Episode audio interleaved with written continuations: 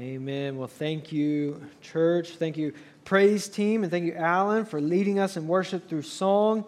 Uh, man, those last two songs in particular were perfectly frame our time in God's Word this morning, particularly as we see, hallelujah, all I have is Christ. And so, as we prepare ourselves to look at God's Word this morning, I'm going to encourage you to go ahead and get out your copy of God's Word or power it on if you're looking at uh, using your cellular device to look at God's Word this morning. However, you're looking at God's Word, go ahead and get to Malachi chapter 1. We began last week a new series which we've titled Beyond borders, declaring the greatness of God. And we began this series in the book of Malachi, and we started with the first five verses last week. And I will go ahead, if, if you were alarmed and seeing that uh, it took us the full time last week to go over five verses, and then we more than doubled our verse count this week, I, I will go ahead and tell you we're not doubling our time. So uh, you can breathe easy and rest assured, uh, but we will use our full allotment to see what God has for us in His Word this morning. And as we prepare to continue in our new series in the book of Malachi, I want to briefly remind us of what we saw last week and then give us a glimpse of where God's Word will be leading us this morning. And before I do that, I do want to mention again that I've provided an outline which we will be following as we go through God's Word this morning. If you enjoy taking notes, uh, then I will be providing the, the answers to that, as well as the answers will be provided on our screen. Uh, or if you just have a journal, you can just write it out as you go along. Uh, as I said, the answers will be provided on the screen. One other thing that I provided last week was this reading guide. If you picked one up, uh, hopefully you've been following along with that. If you weren't here last week, or you didn't get one, or you lost it, or whatever, you can pick another one up. You're not going to be behind or, or uh, out of the loop or in any way if you start late. I purposefully didn't put dates on here so that this could be used uh, by at your own discretion. And again, this is just a resource. This is not something you're required to use or anything like that. And I purposefully built it to where each day you're reading a, a small amount of verses or adding a small amount of verses to what you've already read. So by the end of the week, you've read one chapter really multiple times as you get to the end of the week. So, again, that's available in our Welcome Center should you choose to use it. Uh, and as we look to God's Word this morning, what I want us to recall from last week is how uh, we pointed out and we saw that the prophets urged God's people to see his goodness, His grace, and His glory that has been shown through the generations, and to respond in obedience to God's word with repentant hearts. And indeed, last week we saw that as we looked at the first five verses, and there we kind of saw how the prophets challenge us to do this spiritual mirror check. I, I had to look for the mirror to check in this morning, but uh, we all do that spiritual mirror, that we all do that mirror check before we leave the house in the morning, making sure that everything looks correct and that you, uh, you know, ladies, you make sure you have both earrings in and make sure that the hair is good. Of course, always, you know, you have to ask your husband to check the back of your hair and make sure the back of the hair looks okay. And all of those things, fellas, we got to make sure our buttons are lined up. And the prophets, as we said last week, provide us a spiritual mirror check to look at our hearts and see if it is reflecting the life that God has called us and indeed challenged us and created us to live. And so we saw how God said, I have loved you to the people of Israel. And in doing so, we saw that God's faithful, his past faithfulness gives us insight into his present purposes. Because it's in looking back at God's word and seeing how he has been faithful to achieve his purposes and his uh, will and ways in the past that we can see how he is at work in our lives in the present to bring about his purposes and his will.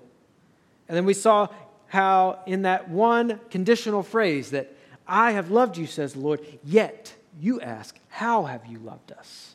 is how the people respond.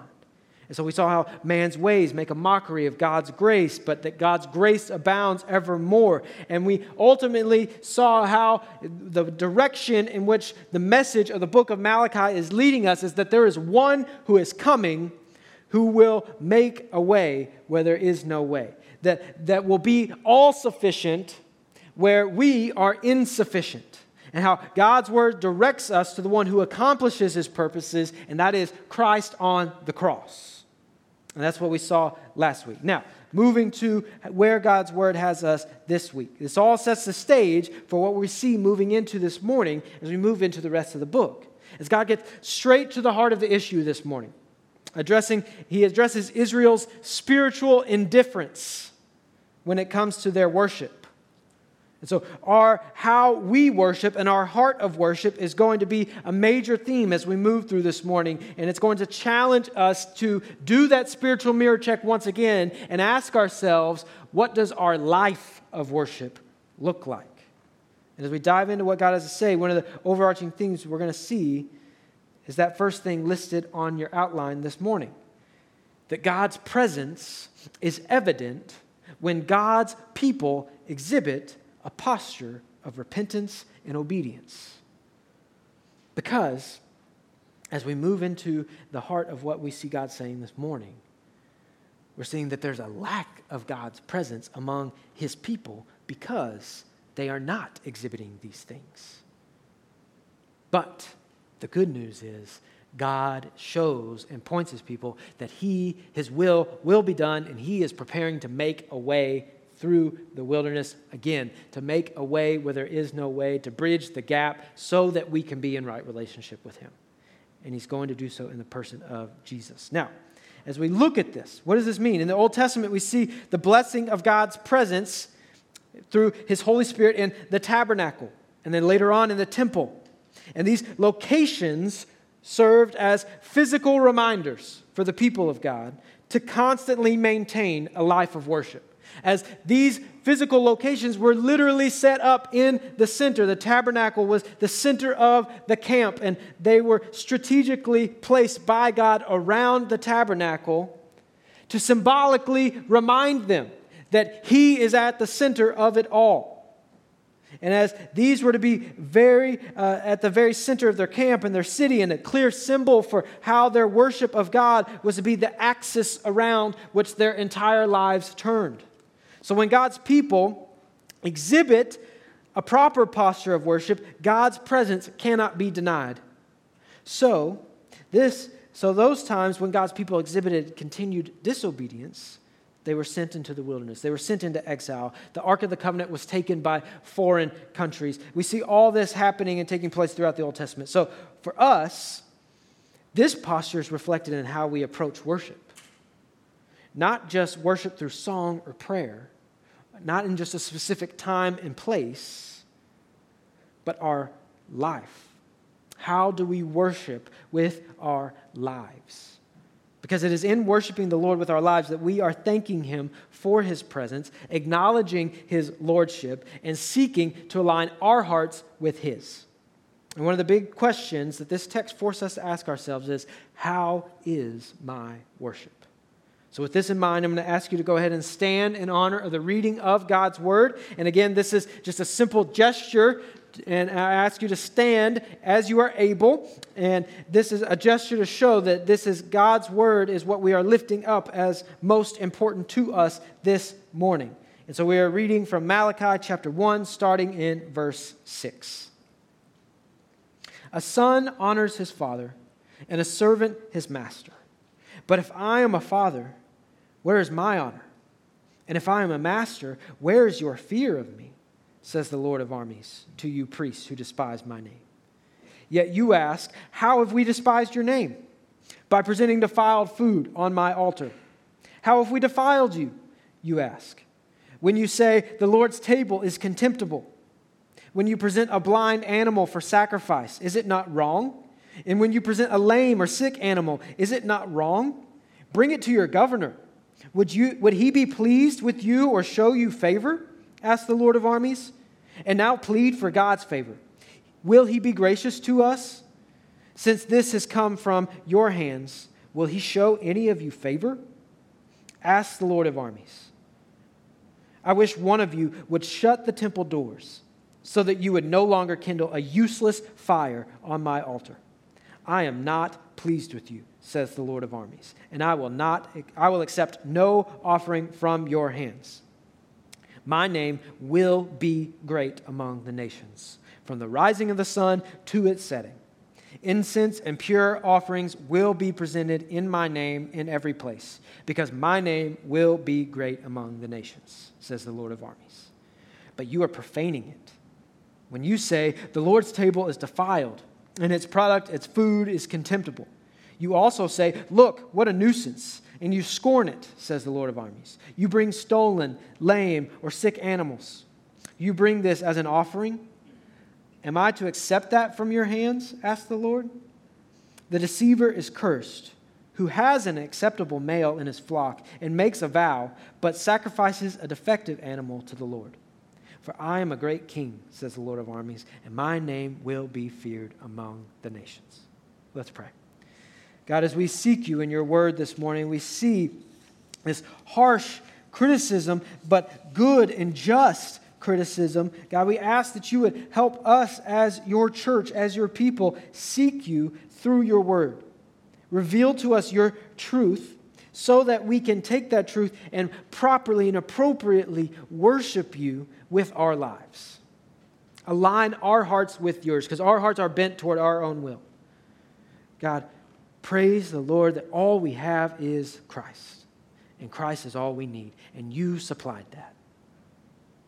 And we thank you for that truth. And we pray all of this in Jesus' name. Amen. You may be seated this morning. So, you might remember me mentioning last week that one of the key details that gives us insight into the date of this book is that uh, the parts of it were, dress, were addressed to the priests and the temple practices. And this is that portion that, we, uh, that I referred to last week. And so this tells us that the temple has already been rebuilt. And so that gives us a time frame and what's to work with on when this message is being delivered. And so we now see this morning that this isn't just a key detail for the dating of the book, but this is a main theme which the Lord is addressing in the lives of the people. See, God is communicating his disappointment with the people's inability to maintain covenant faithfulness. And he does so by drawing on the most basic of societal relationships and family relationships. As his example, he says that the relationship with God, we see here that the relationship with God is not passive, but instead it comes with active expectations. The first of which is that we worship and glorify God with all of ourselves. And this is a, uh, at the heart of what God is addressing here. And we see that beginning in verse 6. As we read, a son honors his father and a servant his master. But if I am a servant, excuse me, if I'm a father, where is my honor? And if I am a master, where is your fear of me? Says the Lord of armies. And so there's a few key things here. We see that the most basic relationships in the society and in the family of what is going on still in the nation, they're maintaining authority and respect and honor being shown in those situations. But the very relationship from which those relationships are based is being ignored and abused. That they're not showing glory and honor and reverence to their one true Father, to the one true Master. And so the Lord says, Where are the things that are, that are expected from you? Where is my respect? Where is my honor? Where is my glory? And he, in fact, he uses this title for himself, the Lord of armies. In Hebrew, it's Yahweh Sabaoth. And so this is uh, showing, God is, is showing his authority here that he is the one who commands heaven's armies. And yet you don't respect me.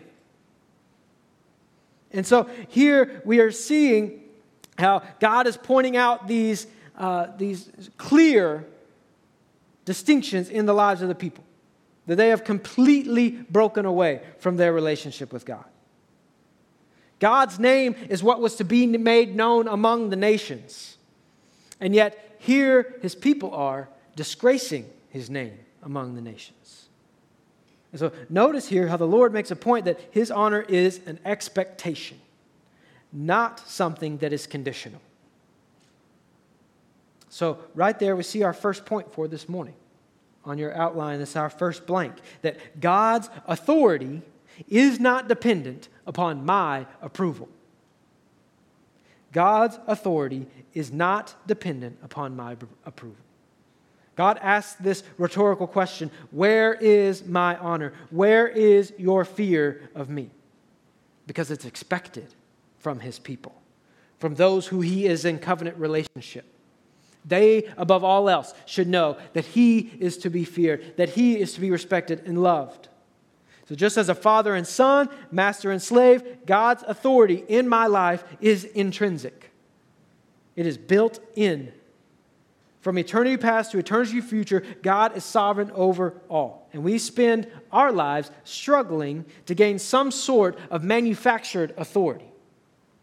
All of us are seeking authority or respect or honor from our families, from our coworkers, from our friends. We want respect and authority, and we just want people to uh, honor us, and we man- manufacture this while God here is saying He already has it all.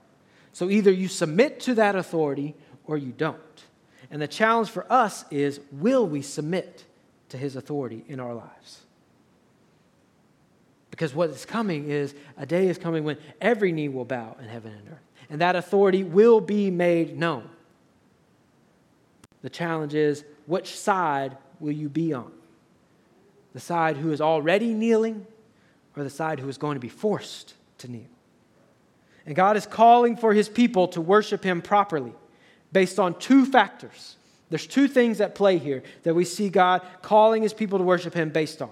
First of all, is who he is. Again, we've, we've kind of gone over that, that God's authority is not dependent upon my approval, that he is God. He is the Lord of armies. And so, based on that and that alone, he is deserving of respect and honor.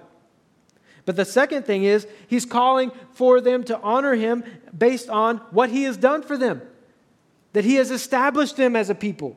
We talked about this last week as he draws on, I have loved you, and he refers to the relationship between uh, Jacob and Esau and how he had chosen Esau and, uh, excuse me, Jacob, and how Esau had been left to ruin, and referred to the kingdom of Edom. And so here we see that he is drawing on this based off what he has done for them. He has entered into covenant relationship with them. They are his covenant people. And so he not only expects authority based off of who he is, the fact that it's already due him, but based off the fact that he has relationship with them, that he has made a way, that he has done so much to preserve them as a people. And because he entered into this covenant relationship with them, they have the expectation that they submit to God's authority in all things. So whether we submit to God's authority or not, he still has the authority. From the fall, our sinful nature has been bent to obeying our self given authority over God's righteous sovereign authority. And so, am I living in a way? So, what this causes us to ask ourselves am I living in a way which reflects God's authority, or am I living in a way which reflects my own manufactured authority? Am I parenting in a way that reflects God's authority? and the fact that my position as a, a, mommy or a daddy comes from him? Or am I merely lording that power as my own? Am I treating, as students, teenagers, children, am I treating my parents in a way that reflects God's authority or my own? Am I loving my spouse in a way that acknowledges and submits God's authority first and foremost? Am I using the freedom of time that God has given me in retirement? Or am I using the gifts that God has given me to acknowledge His authority or my own? This is what this is challenging the people here to pray and to, to reflect on, and it's what is challenging us to reflect on as well. So, you notice the key detail that we have as we move into this portion of God's proclamation to the people. See, last week we looked at verses 1 through 5. And this initial part of proclamation was addressed to the nation as a whole. Now, this morning, As we move into the meat of this proclamation and judgment, we see that the Lord now addresses a specific group within the people. As he is specifically levying this charge against the priests. This gives us good indication into just how pervasive this sinful disobedience is within the people. This isn't just that something that can be scapegoated off on that sinful group of people. This isn't something that can just be like, oh, surely God's talking about those people, but not me. Like, obviously, God's talking about those sinners over there and not, not us over here. No, no, no, no, no. Here, God charges the priests as being just as wicked and just as broken, just as depraved as the rest of the nation. And in fact, they're leading the people as a whole astray because God is not receiving the worship that he is worthy of. And these are the priests, the tribe of Levi, those who the Lord had designated and set aside as the very ones who would lead in worship. His presence dwelt in the tabernacle and in the temple, and they were the ones charged with uh, maintaining that and maintaining the practices and making sure that they were followed to the T. Making sure that everything was done with reverence and, to the Lord and holiness and respect to the Lord and to honor his presence with them. And yet, these are the ones who are leading the people and abusing their worship. They're the ones who are leading the people and abusing the sacrifices, the sacrificial system, and, and not walking in obedience. And they're just as guilty as anyone else. And God puts the responsibility squarely on the shoulders of those spiritual leaders who were in charge of leading the people and setting an example of obedience to God's word. And this should serve as a sobering example and warning for us as God's people to make sure that we are leading God's people above reproach. This highlights our next point for this morning, which is that biblical knowledge does not equate to spiritual maturity. Biblical knowledge does not equate to spiritual maturity. Again, this, this the priests, the tribe of Levi, they know what they're supposed to do. They know it to a T and can recite it to you, chapter and verse down to the, the letter and the punctuation. They know it all. And he says, To you, priest, who despise my name. Is it important for us to have a complete and thorough knowledge of God's word? Absolutely. But, I, and, and that's why I am so thankful for the faithful and obedient Sunday school teachers and ministry leaders here at Southside and for the role that God has given them to play. But that which is of greater value than simply knowing God's word is that we actually do it, that we live it, and that we act according to it. And that's the charge that's being levied here because they knew it better than anyone else. The problem is they're not living it nor leading the people in worship and living lives of worship to the Lord the very ones which were to intercede on behalf of the people, to ensure that worship of God was revered and protected, and lift high the banner of God's greatness for all to see, are the very ones which are leading the people to even greater disobedience.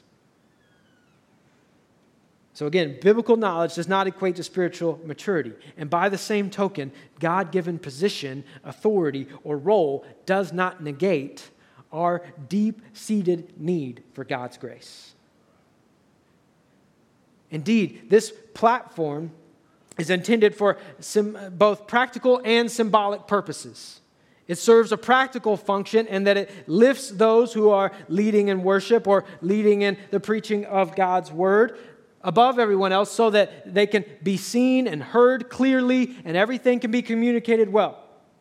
But it serves a symbolic purpose, not that the personalities are lifted up, but that God's word is what is lifted up at the center of the room, everybody facing it, not the personality. And that is the problem with what these priests are dealing with. As we see that this, uh, that the platform here is intended for, like I said, both practical and symbolic purposes when we have a proper view of our sinfulness in light of God's greatness, our appreciation for God's grace to us in the cross grows exponentially. And that is what the Lord is working toward here in this message to the people. Now, I know you're probably like, man, we've only gotten through one verse. How in the world do we have enough time? Like, trust me, we're, we're about to pick up the pace because as we keep reading, we see that part of the issue isn't just that they're guilty of this sin, but that they are, are willfully ignorant to it. Because God presents to them their obvious sin, presents to them what they are doing, and they know they're doing it. Because again, they know God's word better than everyone else, so they know what's right and they know what's wrong. And yet their question is, How have we despised your name? Oh, church, may the same never be said of us. Because we, of all people, should be the ones who exhibit and display a constant posture of humble adoration at what God has done in our lives. And this should move us to urgent action so that others may see and know that God is good. As they see how our own sin affects us and moves us to humility and moves us to seek to live lives in which God is constantly shaping and molding and chiseling away at our heart to make it uh, bent toward His will, then we should reflect that goodness, reflect His glory to those around us. But the priests here in Malachi essentially demonstrate the total opposite. Instead of being broken at the charge of having sinned against God, they are and, and led the nation astray. Their response is one of defending themselves. But as we keep reading, we see that God, God kept the receipts on their sin. We see verse 7. So they ask, How have we despised your name? Verse 7 By presenting defiled food on my altar. How have we defiled you, you ask? When you say, the Lord's table is contemptible. See, in these questions from the people and the priests, I can't help but be reminded of that scene in the garden where we see Adam and Eve try to hide in their shame from God in a, in, a feeble attempt to hide in their shame. And God, walking in the garden, asks, Where are you? And they shamefully have to say, We, we hid because we were afraid in our nakedness. And so, God here, as He levies these charges against Israel, and specifically, as we're seeing this morning against the priests, we see their attempt to hide their shame. How have we despised your name? In other words, we, we still do the temple practices. We do everything that you asked us to do and everything that we are supposed to do. We're checking all the boxes. We're doing it all the way it's supposed to be done. But God is trying to communicate what the people have seemingly struggled to understand their entire time. And that is that His desire for us is not to simply do what He says to check a box off a list, but to live out what He says and to do it from a heart that is worshiping and acknowledging His Lordship. And this highlights our next point today, which is that half hearted worship cannot hide an unrepentant heart. Half hearted worship cannot hide an unrepentant heart. The temple has been rebuilt and the priesthood has been restored. And as we said earlier, one of the primary purposes of worship is that we humbly submit ourselves to God in acknowledgement of His lordship. So it's as if the Lord is saying, what is the point of the temple even being here if you're not going to properly honor and worship me? And in fact, the Lord goes just that far to say just as much after pointing out their sinful ignorance as we continue reading in verse 8. When you present a blind or uh, a blind animal or sacrifice, is it not wrong? And when you present a lame or sick animal, is it not wrong? Bring it to your governor. Would he be pleased with you or show you favor? asked the Lord of armies. And now plead for God's favor. He will, be, will he be gracious to us since this has come from your hands? Will he show any of you favor? asks the Lord of armies. And so the Lord says, try that with one of your officials. Try showing the same amount of honor that you're showing me to one of your officials and see if that works out for you. See how that what the response is in that. And in worship and honor of God, the priests were to offer up sacrifices of the best and purest form. Yet they are simply offering up whatever they may have. As we look back to the very establishment, as we look in the book of Leviticus and Numbers, and we see this sacrificial system established, the whole purpose of it is to highlight man's sinfulness in light of God's grace and to reveal how costly sin is. The fact that we constantly have to bring another sacrifice time after time. The fact that we're constantly having to make atonement for sin is a constant reminder for the people of just how harsh their sin is.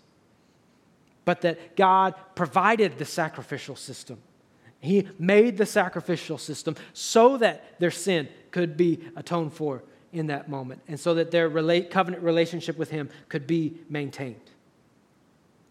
And yet, this is a, a sad parallel to how we offer ourselves to the Lord. Because as these priests are simply offering up whatever they pick out from the, the group for sacrifice and offering up whatever may, they may have, we see a sad parallel of our own lives. As he, he provided his best and purest to sacrifice on our behalf that our lives may be a living sacrifice for him.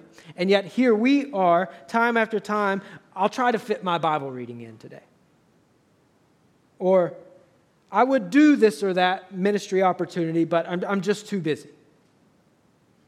Or I'll give toward that mission trip next time. I'll go on that mission trip next time. What is God's response to the priest's actions? Well, we keep reading in verse 10.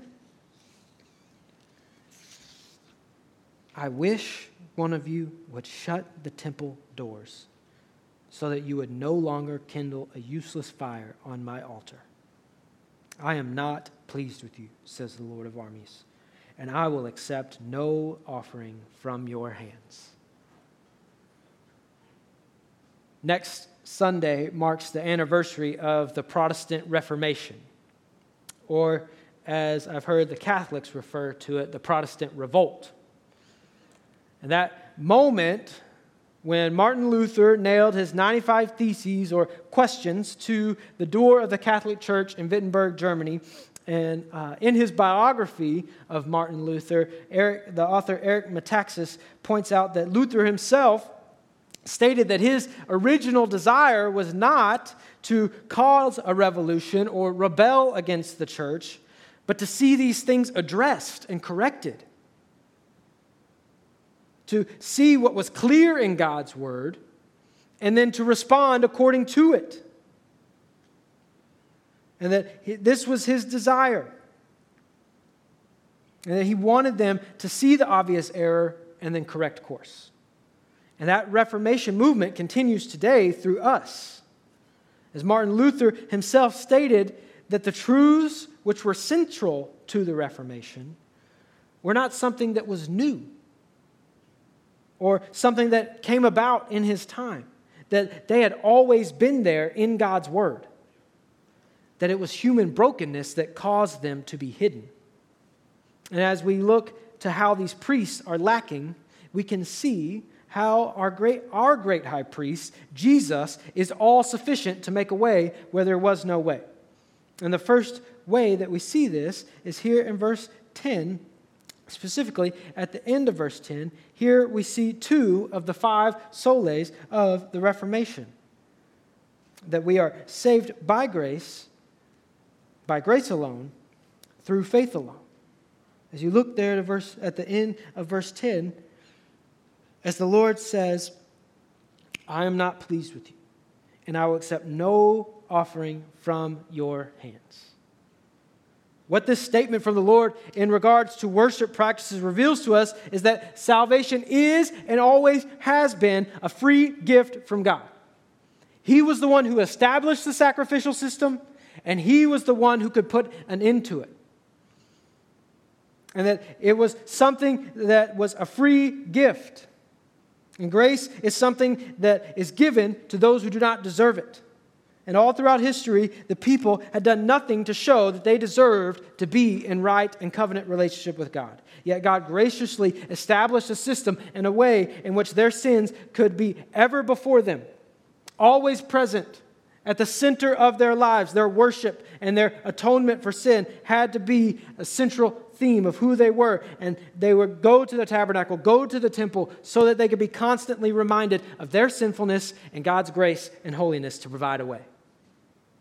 And here we see that just as it was a gracious gift from God, it was His to do away with. But even this was an act of grace. Because in doing away with the old sacrificial system, we see, as Malachi points us, that he is beginning to usher in a better and more perfect sacrifice that will atone for sin once and all. But if God won't accept sacrifices, from the very ones that he set aside to do the sacrificial, uh, sacrificial system. As, he, as the, these are the priests, the tribe of Levi, they're the only ones who can do it. And he's telling the priests that he won't accept sacrifices from their hands. So, what does that mean from the nation as a whole? That they're all in trouble, that the entire sacrificial system has crumbled at the grace of God. So, how will he be made known? How will he maintain his covenant faithfulness? How will he has promised that he will make his name known among the nations through them and through his work in them? So, how will he establish a people for his own possession? Well, we keep reading. Verse 11 My name will be great among the nations, from the rising of the sun to its setting. Incense and pure offerings will be presented in my name in every place, because my name will be great among the nations, says the Lord of armies. So God's ways and God's purposes will be fulfilled to completion. The question that looms over all mankind is will we submit or will we be left to ruin? Will our hearts be forever changed by the overwhelming grace of God, or will we continue to worship the created over the creator? Because as we see, the Lord just did away with the sacrificial system, but then he says that incense and pure offerings will be presented in my name in every place. So it's no longer isolated to a tabernacle or a temple, but now there is going to be my uh, offerings and sacrifices being made everywhere. My temple will be in all places where my spirit dwells. Well, how reminiscent is this of Paul's challenge to the church in Rome in Romans 12? Specifically, verses 1 and 2. Therefore, brothers and sisters, in view of God's mercy, I urge you, present your bodies as a living sacrifice, holy and pleasing to God. This is your true worship. And do not be conformed to this age, but be transformed by the renewing of your mind, so that you may discern what, the, what is good, pleasing, and perfect will of God. So, in God's words here in Malachi, we see God pointing to the fact that Christ will be the fulfillment of everything the temple represented. Instead of one temple, his spirit will now dwell now dwells in the hearts of those who have been made new. Because how ominous is it for us to know that in God saying, I will accept no offerings from your hands, we have 300 years silence following this book. And then God's grace bursts onto the scene again as He makes it possible for us to be made new, so that His Spirit can dwell within us, and so that incense and pure offerings can be presented in His name in every place in the hearts of those who have been made new. Because His name will be great among the nations. His will will be done, His purposes will be accomplished. The question, as I presented at the beginning, still looms is will we submit? To his ways? Will we submit to his authority and his purposes? Because as we see here also, this illuminates our next two points for this morning. which is that we are justified by the work of Christ alone, all for the glory of God alone. So, indeed, those five core truths, which were central to the Protestant Reformation, are evident here in this text today. The same willful ignorance which Martin Luther would see displayed in the leadership of the church is the same willful ignorance which is displayed here in the life of the priest. That is that God is that is what God is addressing as he levies these charges. And this is that uh, this is what the work of Christ on the cross corrects and accomplishes in us. Because as we see that God here is going to make pure offerings. The emphasis there is on the pure. They will be pure not based off of their own merit, but based off of it is God who is at work here, and that He is the one that is making it happen. And it is for what purpose? That His name, His name, will be great. And so even here we see the five solas of the Reformation. And as we keep reading, as we finish out the chapter, we see the Lord point out one more thing that I don't want us to miss. Picking back up in verse 12.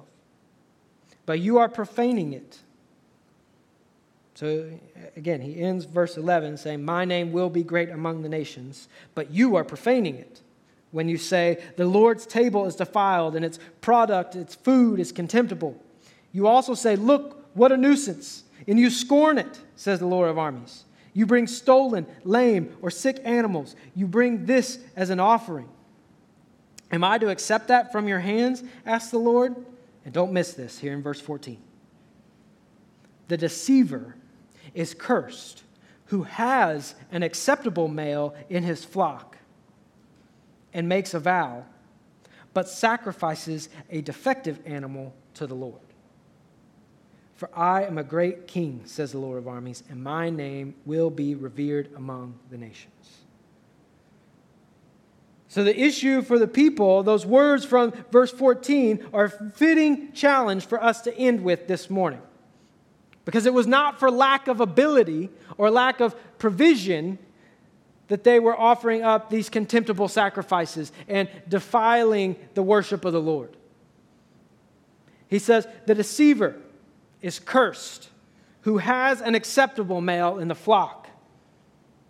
So, who has a way and has been provided a way to offer up good, true, and pure worship, which I have commanded and, and indeed deserve and yet does what?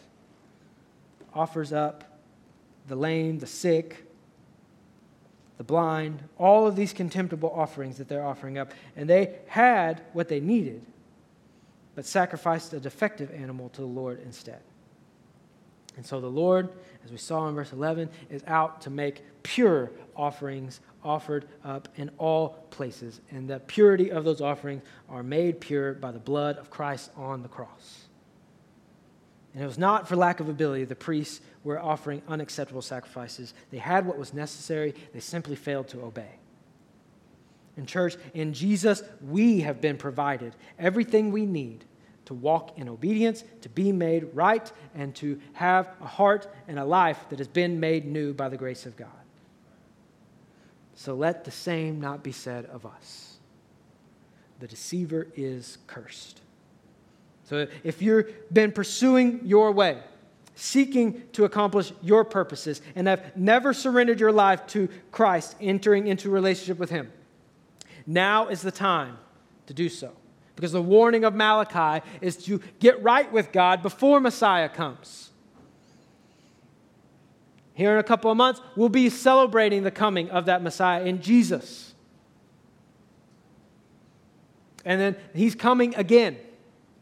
And so the challenge remains for us to get right, to make right all of these wrongs and submit to His grace and His glory that He is due before the time is too late. And I believe with full confidence that if that describes you, that it is no coincidence that the Lord has brought you here this morning. And if that's you, I'll be down front during this time of response, ready to walk you through what that looks like. But for those of us here this morning who have a relationship with Christ, let this morning serve as a sobering reminder to constantly seek the Lord in repentance and walk as living sacrifices. that all may see and know that the Lord is good and that his name may be great among the nations. Let's pray. And we thank you for uniting us as your church for your purposes. So, God, as we enter into this time of reflection and response now, I pray that you would make it clear to each and every heart how you would have us respond.